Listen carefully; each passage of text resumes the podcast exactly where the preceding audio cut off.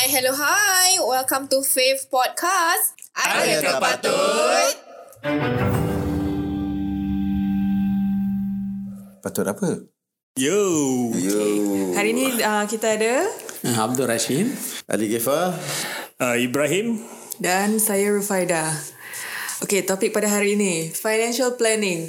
Who is responsible? Adakah patut mak yang uruskan financial planning tapi anak dia tak peduli? Hmm, ni topik yang hangat eh bagi Kenapa mak, Eh. bukan bapak pula eh? Tapi mungkin mungkin bapak pun ada. But maybe I I share I got one time an experience. I just approach a young lady. Hmm. Dia baru I think they, she's gonna start work. Jadi tanyalah kan. Just ask tanya. Uh, dah pernah buat financial planning? Uh, ni semua mak buat dah. Oh, jadi okay, I can understand mak buat Be- because she just transit right. Hmm. Dia baru mula nak bekerja. Hmm. Jadi tanyalah. Jadi apa yang mak you cover lah for your financial planning? Hmm. Tak tahu mak cover je. Hmm. Jadi macam terus tak eh kau dah nak masuk kerja. Hmm. Takkan all the while kau pun tak endah or eh, apa tak peduli yang what exactly the coverage that your mother took. But this is not not a very not common punya answer tau. It's very common tau. Hmm. Uh, if you to go around and ask around and selalunya sama tau jawapan dia. Oh mak dah buat. Oh bapak dah buat. Oh mak dah buat. So you put actually the lies on the the parents lah, right? I mean everything you say mak yang jaga is which is true from young, but when should be the time lah mak dia yang patut serahkan dia punya tanggungjawab nang kepada anak-anak lah. Right, which is true. When you talk to teenagers nowadays, they will still continue to link on to their parents lah. Selagi dia punya parents don't, I mean, decide when to pass over, then the child will still link on to it lah. Let the parents continue to bear the responsibility. But as a parents, I believe that uh, they have done great job um, to initiate dulu untuk mula-mulakan. Betul. Tapi kewajipan mereka jugalah untuk alihkan tanggungjawab tu pada anak-anak. Betul. Tapi bila tu? Bila, Yeah, tu? yeah. That, That's are the issue that we might want to Okay. discuss today. For yourself your your son already apa ni uh, one already completed NS right?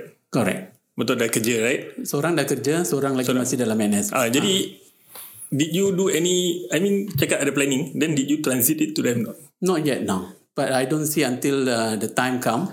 Kalau macam dah nampak uh, ada matang sikit lah. so in case of uh, their development, as a parent, we, we can observe. We know when the child is uh, ready or not. Because we, we have many cases lah. Apabila diserahkan uh, seperti uh, buku bank dan sebagainya. Dan setahun kemudian, whatever is inside is gone. So we don't want that to happen. Okay. So it's good maybe we have to monitor our children whether they are very responsible type or not. Kita tahu cara uh, orang belanja lah. We can see how uh, But I, have, atau- but I have to differ on his uh, his comment eh. Okay, wait, wait. Okay, I have uh, something to say also. Oh, you have okay, okay. Eh, you cannot. one ni tu against one ni old timer man. Bukan, Okay. bukan. It's not against. but uh, I mean principles. Maybe Ali can start first since he would have been sent first. Yeah. Uh, okay. For for my for my for my thought, eh, uh, maybe you have you need to be the overall in charge, eh, when it comes to you. But you should encourage the child to go and search, to go and find out more about financial planning, and then uh, let let them think, and then come back to you, or maybe bring the agent down, and to go through with you what are things that the agent propose. Then if it's good, then you should encourage your child to take. Means, I mean, there's no right moment, right time. No, like you want to supposed to get married. Is there a right time, a right moment?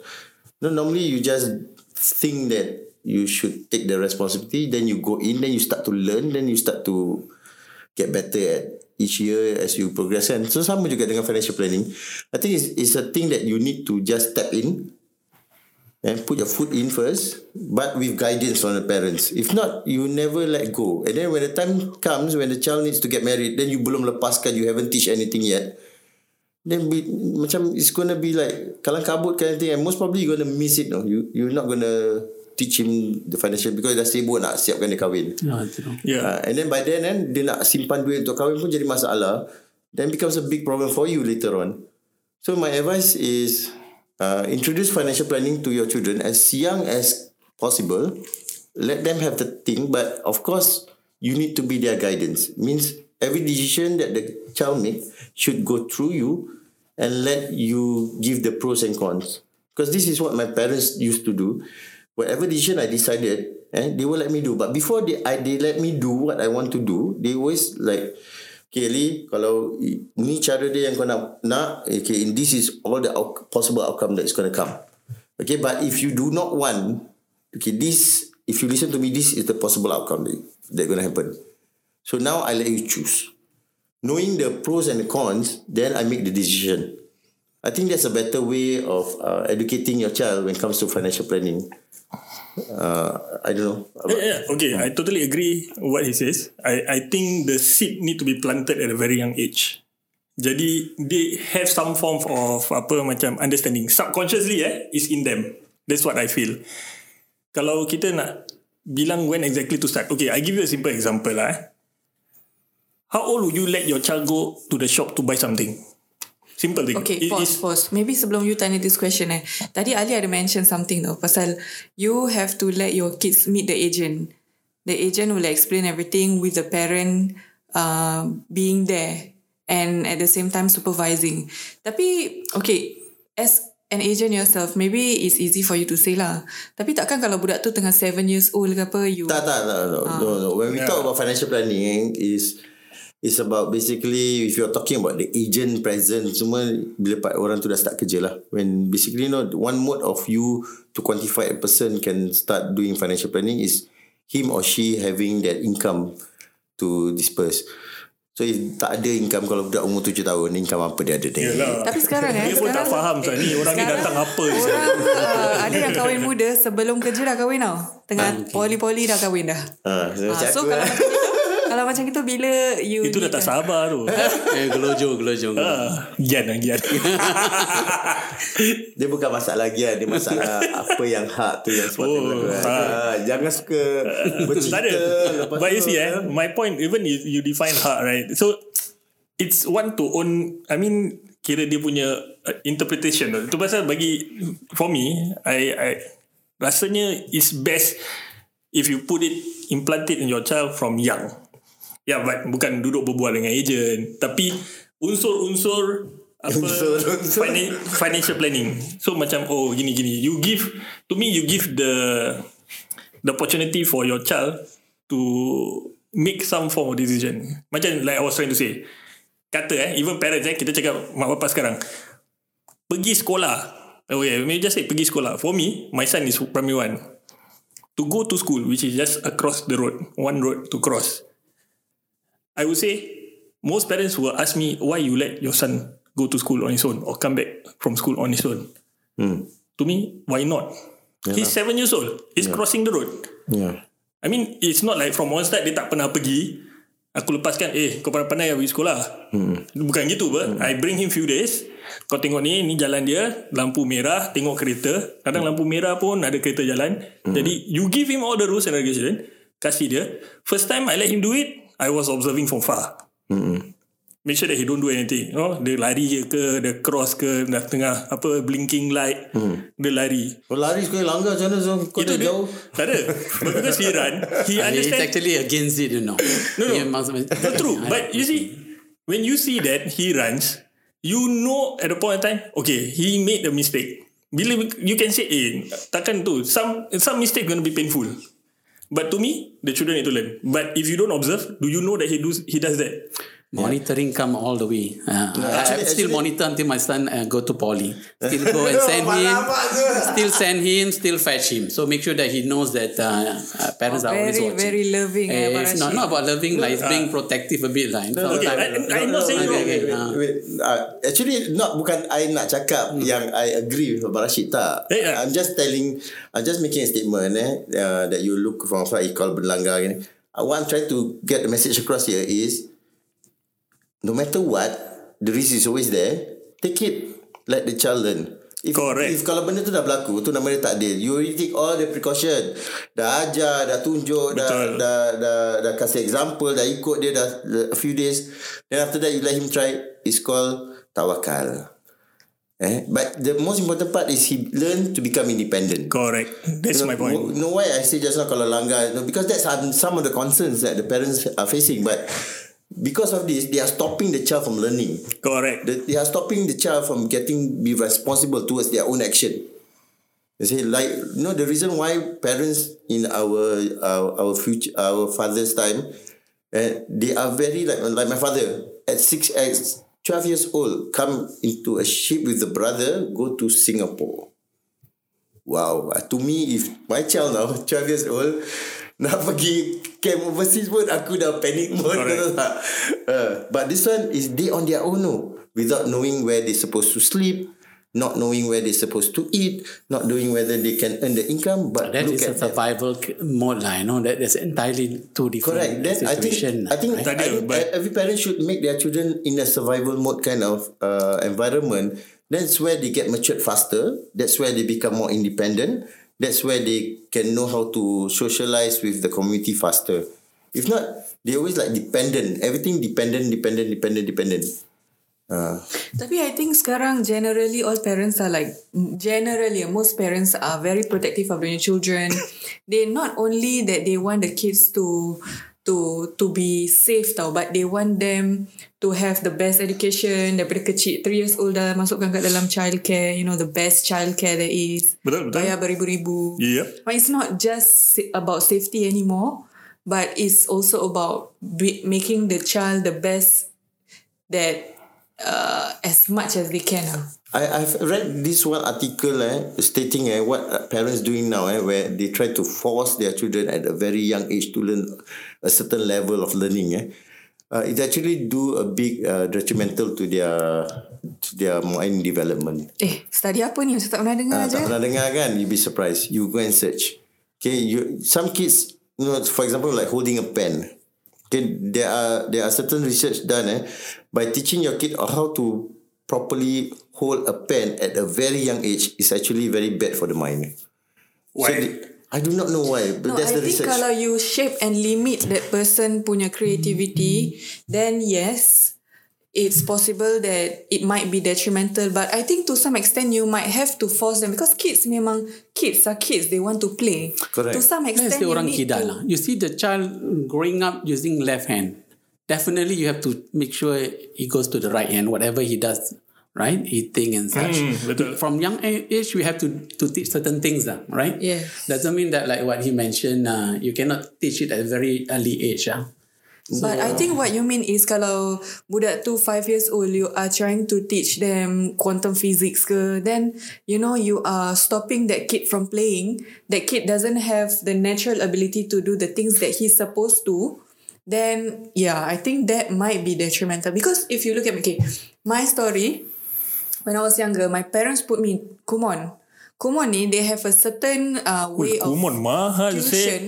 They have a certain way of tuition where that, that uh, the kid you are supposed to learn as much as your ability pushes you to. That means you might be a primary three kid, but you are learning a secondary three in your maths.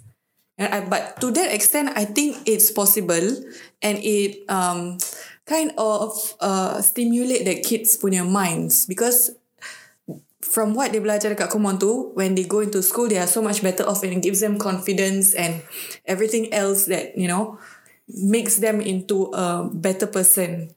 Okay lah, to me, you to define is a better person, I would not say, I would just say you are more knowledgeable. Yeah, okay. Because the problem with our current uh, I mean society, society sekarang, sekarang. Masalah dia apa tau? Masalah dia is kebanyakan ada knowledge but do not know how to apply. Yeah. True. Ah, that's the problem. Sama Tapi- macam ni, they might it is come to financial planning. Tu pasal dia, dia tahu tau financial planning. Hmm. But they do not know how to apply it. The parents are doing it. But all they know there is such a thing yang my parent, mak, mak bapak aku buat. Hmm. Uh, so far okay lah. Eh, tak ambil kisah. I think I think the the one one problem pun yang facing is that terus terang cakap lah not many of the, our our parents eh yang tahu pasal financial planning or believe in financial planning. Betul tu another case lah. It's another spectrum I think, lah. Yeah, I think I think that's also it, one of the reason why they never trust the child because they never trust themselves. Okay, if I don't trust myself on doing certain things, would I want my ch- my child to do on their own? Betul. Okay, so I think it's also have this like for me, if I'm in this business right now, I'm learning about all financial planning. I already teaching my child financial planning now. Betul. And I think it also involve on the parents. So I think better is to say is or safer to say is parents should start also learning about financial planning properly, not just to know aja, not just to touch on the surface aja. Maybe our focus uh, should be like uh, parents already done financial planning, and then when is the time to actually switch over to the child? Like uh, Ali was mentioning, now if every review that we have the client, we try to get the children to be involved. That's the I think the best uh, start point now. Yeah. Yeah, at least uh, they have already start learning, and then we notice that they should be responsible enough. Then we should impart the knowledge and then let them you know gain from financial planning. Actually every parent kan bila dapat buat financial planning if dia ada anak yang umur mungkin uh, 16 tahun ataupun dah balik eh should ask them to sit along for them to pick up certain points at the same time eh for them to be aware that the parents ada some insurance. Correct. Dan jadi kalau apa-apa jadi kan tahu. sekurang-kurangnya dia tahu siapa Betul. nak cari, siapa nak panggil, siapa nak contact. Yeah, I had one experience, quite a bad one also. Uh, during financial planning, children wasn't involved. So, but when the parents actually end up in the hospital, they didn't know what plan the parents already had. They end up putting it at the wrong ward, at the wrong hospital, to incur all those unnecessary charges. Which I think is very important whenever there is a financial planning review, things like that. If the child is already at a certain age that able to understand, it's good to let them sit in also during the session. Now. That is my personal experience. ah. Yeah, I think I think this never never been done or being stressed on that uh, when it comes to financial planning kan the child should be also involved kalau dia dah cukup uh, matang lah. Betul? Totally agree. I think I think I think this is one of the step that the the committee can take. True. Okay. Yeah. Tapi certain kalau cakap mak bapak pun eh, but do you think the school or the government can play a part to macam I mean instill it in yes, it's part of a requirement no. Pergi sekolah confirm kena belajar no. At least I, I rasa macam secondary school I think is a good start for this. Uh, not too sure if you agree lah, but I think primary school maybe too early. I, I think secondary school is a good time to understand what is the percussion of inflation. No, sekarang berharga. So it, it it's in their mind. Yalah, a You bit. want, you want, you want, you want our secondary student to belajar economics? No, bukan pasal economics, but the the what inflation can do. You know, jadi you Okay, can inflation understand. is slightly uh, advanced subject, but the No, no, I'm not asking- savings punya part investment can be done in primary. I No, think. but you see, my point is what inflation can do. I don't. I not to say that you must know there is such a thing as inflation. Okay. A lot of people kat luar eh, kadang tak fikir tau pasal inflation. No, then my to me I feel like if inflation was taught to say just to understand what does inflation does. That means to say that in time inflation will always allow an inflation that exists. Basically sekarang makanan can cost this amount. In the future it will just be more expensive because of inflation. So that must be inbuilt and people need to understand because to me a lot of people tak faham tau inflation. Sekarang I cakap eh kerja dapat duit gaji save invest a bit I will be able to sustain when I retire. Tapi tu part you start to lose because your calculation has not included inflation. Correct. But I think it's a good notion uh, to get uh, schools and government involved in this. Uh. But if you want to make it feasible in school, uh, what is the way to do it? Uh? Right now, you can't be having one subject just on, on this thing. Right. I, I, I believe there's already uh, some effort putting into this uh, in school. Tapi uh, what they What effort, ah? what what they do actually is just like they invite a speaker in one of the assembly, and that speaker will talk a bit or let them play a bit on some games, and that's it. okay, that's the For approach. me, I think financial planning should be one subject on Yeah, its own. I think it should. be. It should, One be one one subject maybe It's in one semester. Aside from maths. It's, like, one maths, module English. only. It, it can't be the whole year punya whole thing, right? I, I don't think I don't believe in it. It can be just a, a module by itself. Example, they make it compulsory to go swimming, which is also I agree to it. Every child at certain Okay. age all must go swimming. Okay, wait, eh? I ask you. Okay, Why you agree with swimming? Uh, it's important. I mean, It's very, important eh? very Okay, important. okay. You say it's important eh? Yeah, true. So is financial planning not important? Yeah, but uh, even So I rest my case. Sorry Okay. eh. I No, know but that's it's his my That's his. Swimming is Swimming just is one module. one module by itself, So not the whole year is thing. your financial It's- planning Eh, should no, but just swimming, module. you see, the thing is swimming is one module. You see, I'm not asking it to be a module every day to be conducted. Yeah. But macam swimming is once a week. Uh, but they do it for that period of time, probably three months or six months or so. It, After it, they it depends. already. So you see, because sometimes 3 to 6 months tu, nak cakap kalau you dah dah fase, that means you can really swim well. yeah, do you it's need a, to go for it? It's a skill. lah. It's one thing. It's a Correct. skill. But Yeah. it's also a skill to me. If you want to do it, uh, to do it a one time off, to do a one time off, it, it, I think it defeats the purpose because kids being kids is a young age. You I'm cannot- looking at maybe three to six month kind of module, and then Ah, maybe. it will Ah, instill a lot. okay, I tell you what, I tell you what. Let's go for a break first, kan?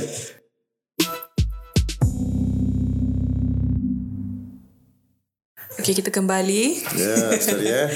Tadi kita tengah cakap pasal uh, swimming and Abang Rashid, you were mentioning that uh, financial planning should be a three One to of six those months models, ah, yeah. module. Okay, what do you think, Ibrahim? Tadi you I, I'm not saying it cannot be done. I mean, sometimes barang macam gini, kalau nak introduce, uh, kita boleh introduce sikit-sikit. Uh, but to me, I still find it, it will be a good uh, year throughout module. Not saying that it must be a day, uh, every day to go through. Yeah, maybe Maybe what- once a week. once a week. It's, you know, it's like moral twice. education dulu. I, I don't know. Macam dulu moral IRK education. they call it uh, Ah, Islamic religious knowledge. Uh, it's once. IRK. It's so. Never heard before. Uh, what? Eh, you okay? Your I think for us is moral. Moral education apa Mr. Policeman kan nonsense lah not wrong. Korang tak ada tak korang tak ada IRK. The, the Kita thing ada, tak ada, tak ada. out, Kita yeah. tak ada. It was taken out. Kita cuma moral education lah. Itu seminggu sekali kan thing. So you at least apa ada lah unsur-unsur lah. Ada moral lah. Oh ni tak boleh, ni boleh, tu tak boleh, ni boleh. Jadi to me to do this once a week just kira recap them once a week once a week. No need to be very extreme kind of uh, really into the details. Tapi the general idea. Yeah, bi-weekly pun okay lah. Yeah. Yeah, But it's a year throughout the whole year lah. yeah correct. I, for me, I think bila you secondary school, then you can start this. And it should Yeah. be sec 1 to sec 2. Because sec 1 to sec 2 ni before your streaming tau, before your streaming. So, sec 3 onwards, you'll be taking the subjects yang you have to sit for O-levels. I don't think this one you should sit for O-levels. Hmm. Of course You know? not. Of course It's not. not that serious, but you Of have to not. learn it macam at least maybe 2 years ah. Sec 1 to sec 2 maybe. I so think it's enough. those sec 1 to sec 2 is uh, you learn quite general punya subjects tau. Yeah, and they get even higher allowance huh, when they go to secondary school. Uh. Yeah. they should know. That's true, that's true. Yeah. That depends on the parents lah. Eh. Kalau dia dapat lebih, dapat lebih. Hey, we But surprised how much generally- uh, uh, secondary school uh, pers- uh, child can bring to school. I know. Eh? Primary school, I know. Even ten dollars, you know. Yeah, primary school, bayangkan $10. ten dollars, oh, walao. eh. You can see them at Starbucks and all that, so you know how much they're getting per day already. Yep. Yeah. They got too much money lah to spend, honestly speaking. Dulu kita dah habis sekolah, terus balik. Saya tak ada duit apa. Eh, gua, Bilayang. gua dulu dapat apa tau? Gua dulu dapat 30 sen ni. 30 sen tau. Inflation, inflation. Your 30 cent now. No, no, no. You see what I buy? 10 sen is what no? Is air soya bean yang cup besar tu. Ah, tu 10 sen. Ya, dia punya air daripada jamban tau. just, just to recall lah. Remind you all lah. Then then 20 sen tu to buy a bun. I don't even have the money to buy nasi lemak no. Nasi lemak is like 40 sen. hmm. You know. Then then we only hope like like Wah, bap, minta minta bapak datang dari because I got one sister came in as primary one when I was in Ah. primary two, so I was like, oh minta ah, minta minta bapak datang bapak datang. So when my father come, then he will come and buy us the nasi lemak. You Oh. know, that's the only time I can feel the nasi lemak. You know. If not, I will just eat bread and air. You I was given 30 cent when I was in primary 1. Ah. Then primary 2 naik 50% because my sister came in. Right?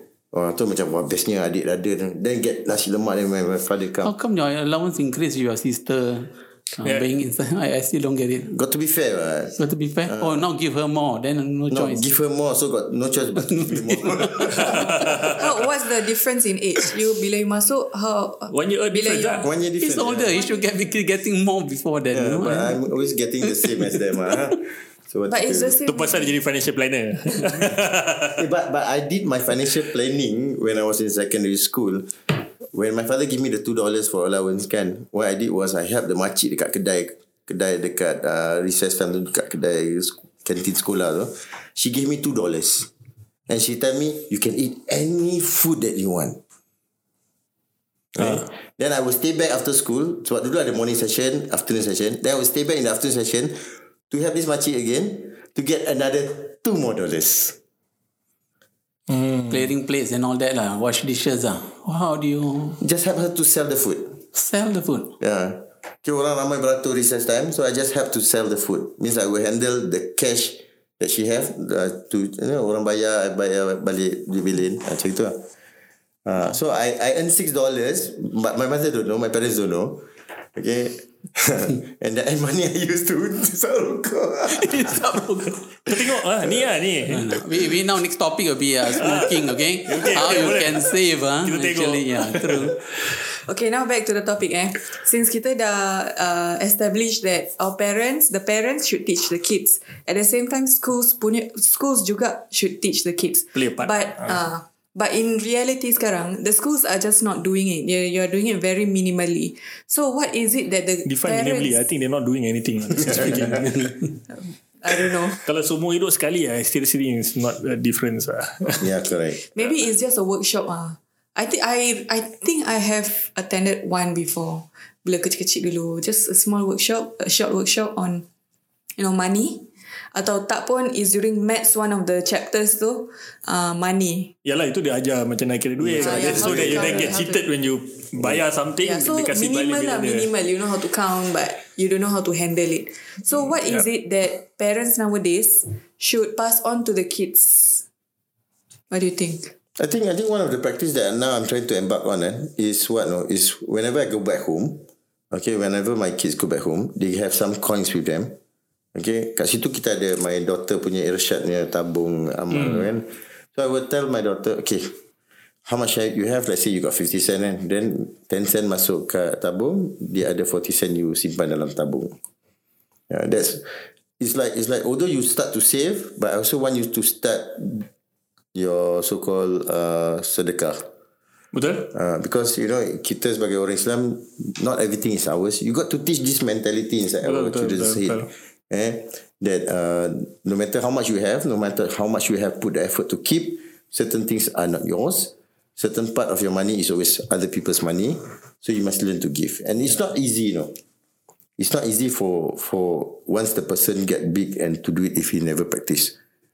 So technically zakat sebelum sampai nisab dia. eh? Betul. uh, so basically I I I I I I nak galakkan lah, eh kebanyakan orang kat luar tu kalau kalau ada anak-anak kan start ajar orang macam mana nak memberi kepada orang Betul. lain.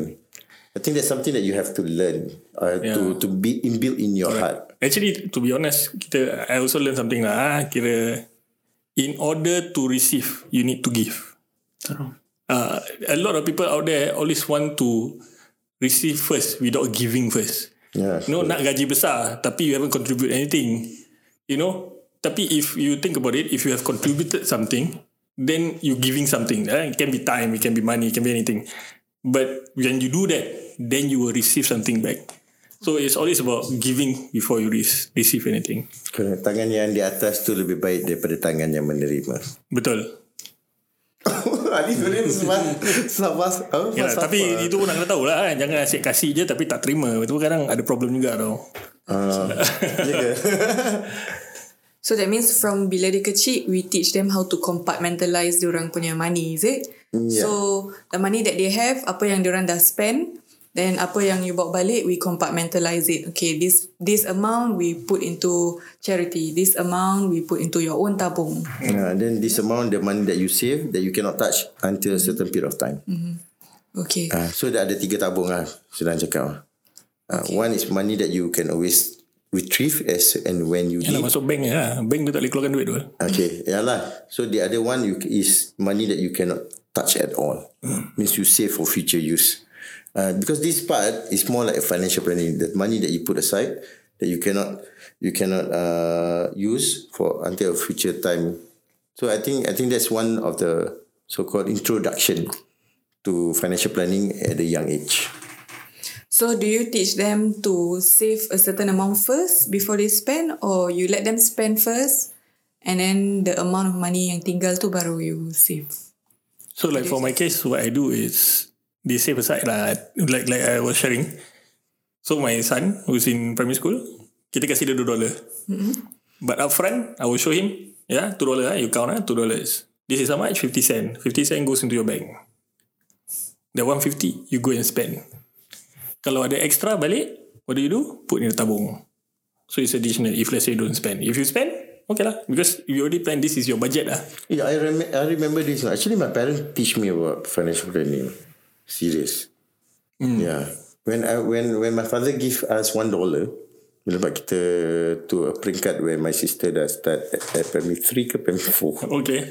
So he start give us one dollar. But my mother still take the the the one dollar, take the fifty cent, put in the saving, then dia ada fifty cent kasih I. Yeah. still I still like like inside my heart macam what the macam macam no Yalah, after kira- so long I've waited though then my my sister dah naik and then I got extra then bila dah dapat that one dollar now my my mother still want to want to Yalah. maintain at that 50 cent yeah, Yeah, itu that's where I think parents kena come in to explain why you do that. Yeah, I think I think my parent did the least explaining. kan. Yeah. Jadi bila part dia do that, I was like, oh, Correct.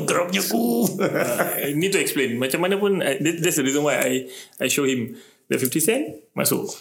So other things that I also teach is there are things that you do macam you do something wrong, barang pecah, you need to fork out the money.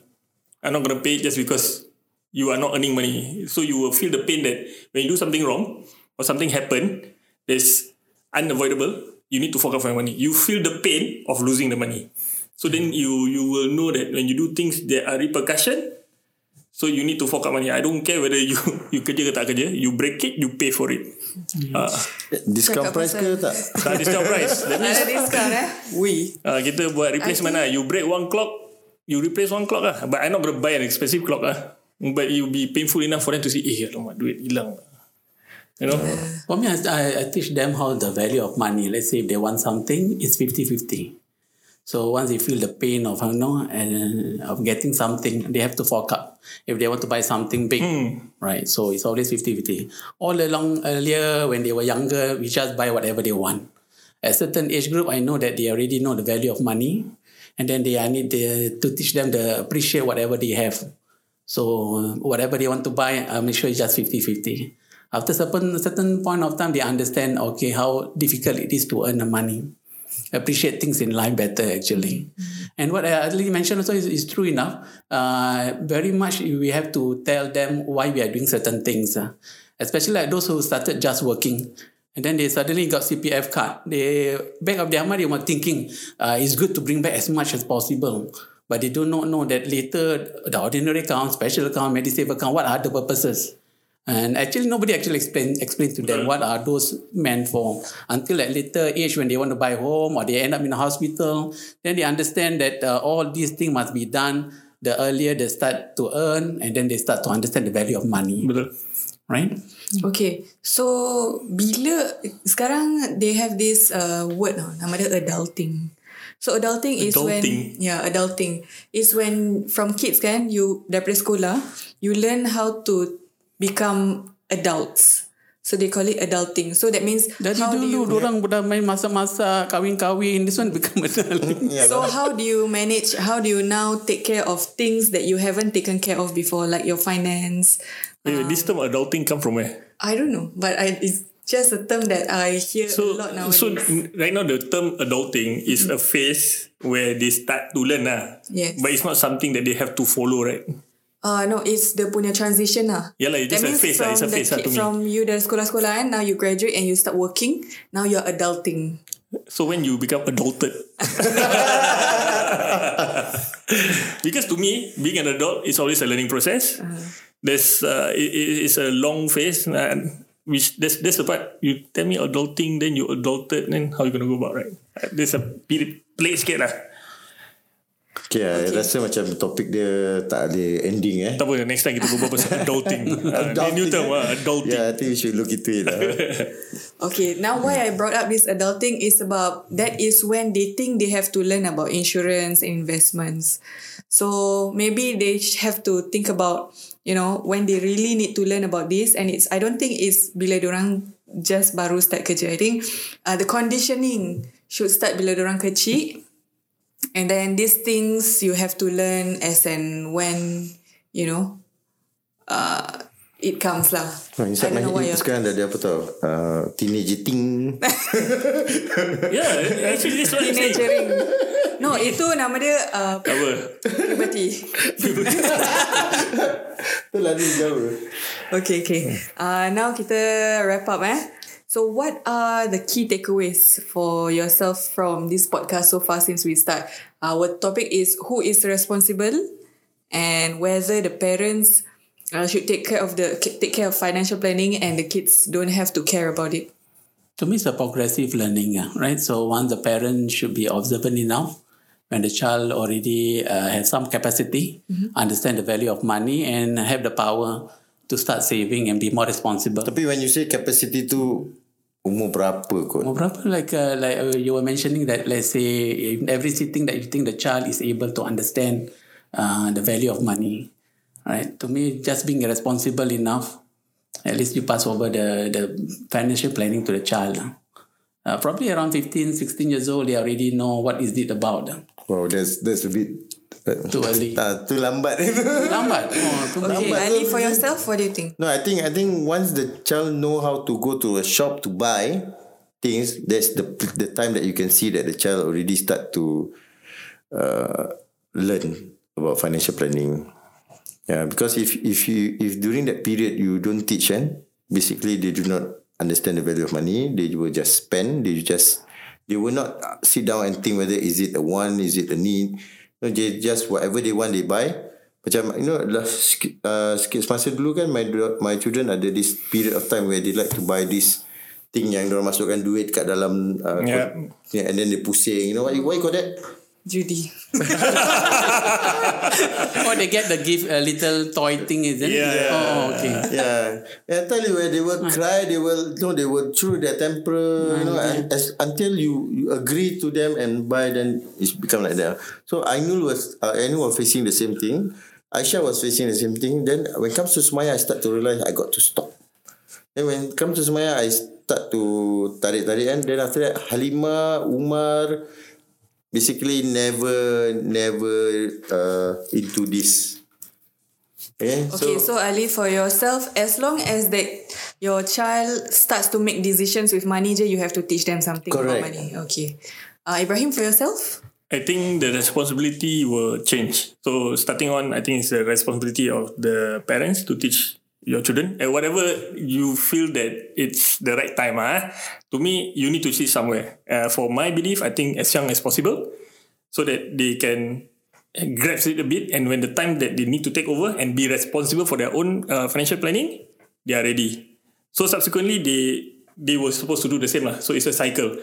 Jadi everybody will be better in the future. And lastly, I think the government and the school, because to me, financial planning is a life skill. It's a skill. It's a skill for you to survive. Okay, and I think it's important. They should do some form of uh, a module in school. Like I think I agree with Ruth when she said that uh, maybe it should be a two year start from secondary. I think it's a good and a fair time to be included into the system. Yeah, that's for me. Okay. So I think we can conclude that the conditioning mesti start daripada kecil lah kan. They need to learn how to handle money, how to make decisions with money. But only bila dia dah matang, they are responsible enough, then we start to teach them a bit more about money that that comes with investments, insurance and Betul. things. And then bila orang start to work, then comes the application process where, you mm. know, we bring them through it I think that's it. That's a wrap. Okay, That's that's, a a wrap. wrap. I think, Okay, let's wrap. Alhamdulillah. Today we had a very fruitful discussion. Mm-hmm. So, inshallah, our next podcast. I hope about smoking. you must hit those smokers and make sure. Okay, boleh, boleh. Abang Rashid, for you, next week, okay, kita berbual pasal merokok. So, so next week I won't be around, right? Itu kena masuk. Kita kena panggil orang merokok betul lah kan? Okay, okay. Yeah, I payah. saw- I we, saw we the save it. We save this for next week. Okay, okay. Goodbye guys. Ni Ibrahim. Okay, this is Friday signing out. Abdul Rashid. This is Ali Gifar. Okay, see you guys. Assalamualaikum. Waalaikumsalam.